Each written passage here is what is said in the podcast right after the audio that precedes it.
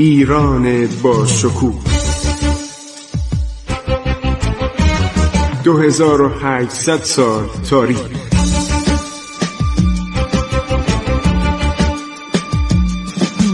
عبور از تاریخ.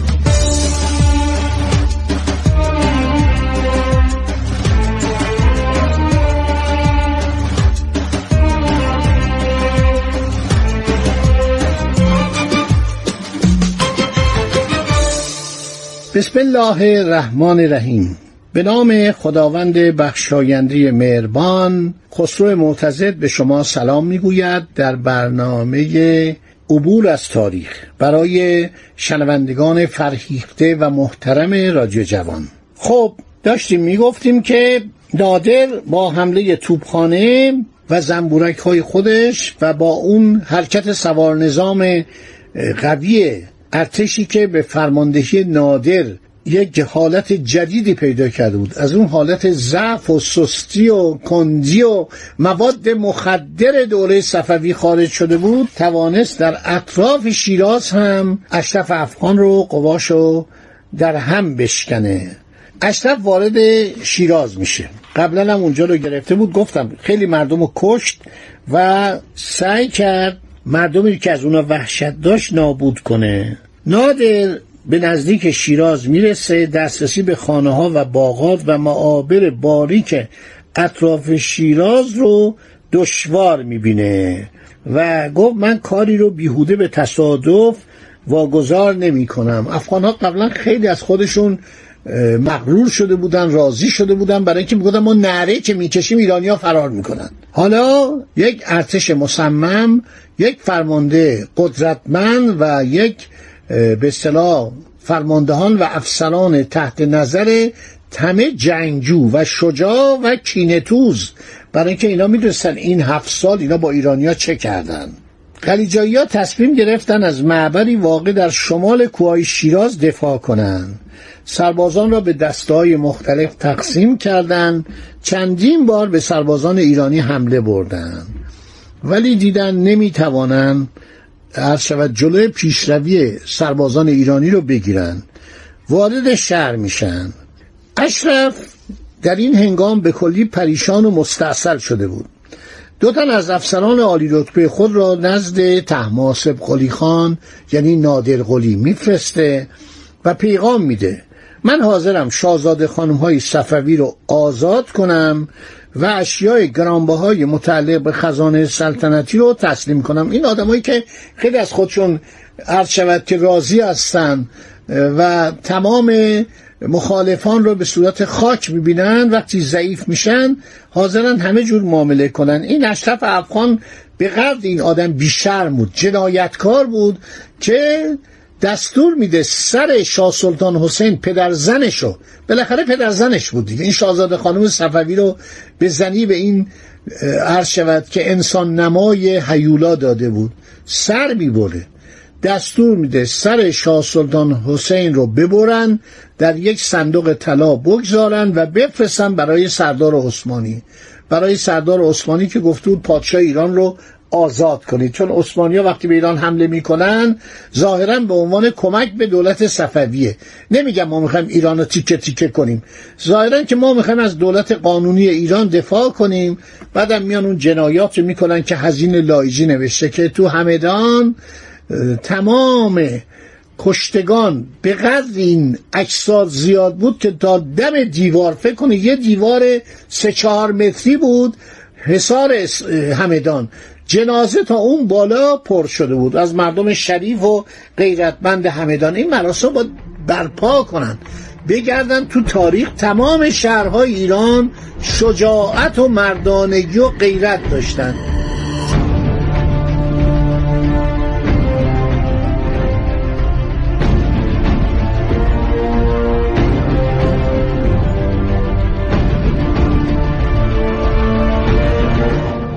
اشرف خیلی خواهش تمنا می‌کنه میافته به گریه و زاری که من حاضرم شاهزاده خانمای صفوی رو آزاد کنم و اشیای گرانبهای متعلق به خزانه سلطنتی رو تحویل بدم به شرط که جناب سپه سالار تماسب قلی خان اجازه دهند با سربازان و خانواده ها و سلاح ها و باروبونه خود از ایران بیرون برم. تماسب قلی خان دریافت می‌کنه این پیام یا نامی اشرف و جواب میده به هیچ وجه. من موافق نیستم. برعکس اگر افاقن این آدمایی که اومده بودن به عنوان سفیر اگر شما اشرف را تسلیم من نکنید تمام افغانها را از دم شمشیر خواهم گذرانید. دو افسری که از طرف اشرف آمده بودن اینو یه نفر انگلیسی نوشته. مورخ ایرانی ننوشته. من مخصوصا از دید یک نفر بیطرف. جانوس هانوی که یک تاجر بوده خیلی هم باسواد بوده. این دو افسر می‌گویند اگر خان به آنها اجازه بازگشت بدهد اشرف را تسلیم خواهند کرد. دو افسر نماینده از شود که اشرف بودن که اینا اومده بودن نامه آورده بودن نادر به این پیشنهاد جواب قطعی نمیده آزادشون می‌کنه میگه برید. هر شود که اشرف می‌دونست اگر تسلیم ایرانی ها بشه تکه تکش می‌کنن. به قول معروف تکه بزرگ بدنش گوششه. این بود که فرار می‌کنه. باز هم فرار می‌کنه. هر شود که تماسب قلی خان اگرچه از باز نیافتن جوارات سلطنتی متأثر بود ولی در مورد آزاد کردن شاهزاده خانم ها زیاد نگرانی نداشت. افغان ها برای تسهیل وسایل فرار خود به دسته های متعدد تقسیم شدند. بنابراین جلوگیری از فراران ها دشوار بود. هر شود که نادر تقریبا اشرف و آزاد می‌ذاره. و دلش می‌خواست که افغانها رو از دور او پراکنده کنه و عرض شود که افغانها ملحق بشن به ارتش ایران.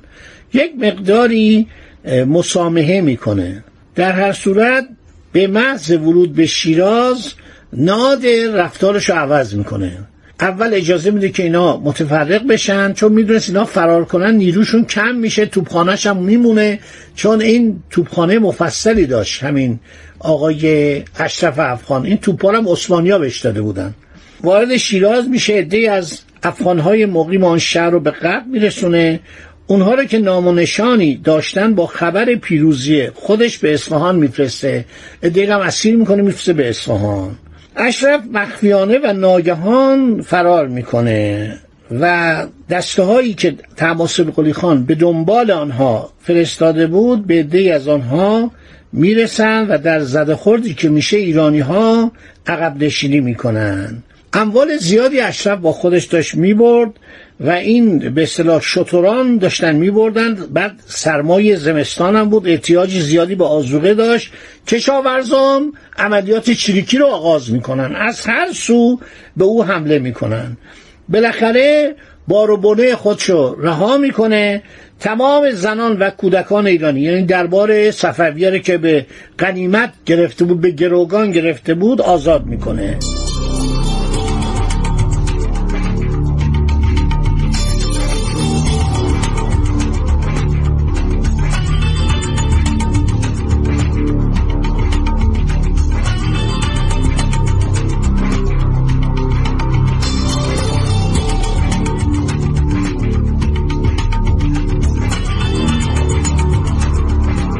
همینطور فرار می‌کردند. گرسنگی و تشنگی و سرما و خستگی و حملات مداوم دشمنان باعث پراکندگی افغانا شده بود. این اشرف که بهش بودن اشرف شاه و چه دربار و چه تشکیلات و چه خدم و حشم و یساول و خیلی سعی کرد ادای صفویه رو در بیاره. حالا یه موجود بدبخت بیشاره فراریه که هیچ کس بهش رحم نمی‌کنه. اون جلال و جبروت و اون به اصطلاح حالات سلطنتیشو کنار گذاشته مفلوکه و داره فرار می‌کنه میره وارد قسمت بلوچستان میشه. بلوچ های شجاع بلا فاصله احاتش می‌کنن و سرشو می‌برن. البته در یک جنگی که میگن دلیرانه هم جنگید از خودش دفاع کرد و سرهای اینا رو میفرستن برای عرض شود که نادرشاه.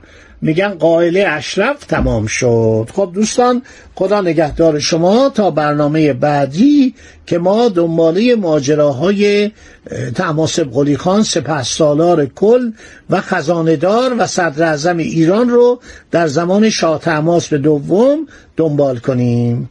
بسیار خوشحالم که شما به این برنامه ها توجه میفرمایید.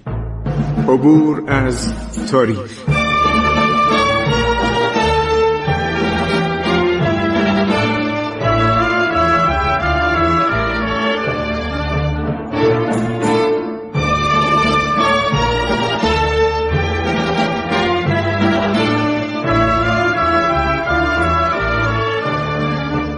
ایران با شکوه. 2800 سال تاریخ. سرگذشت ایران ما به روایت خسرو معتزد.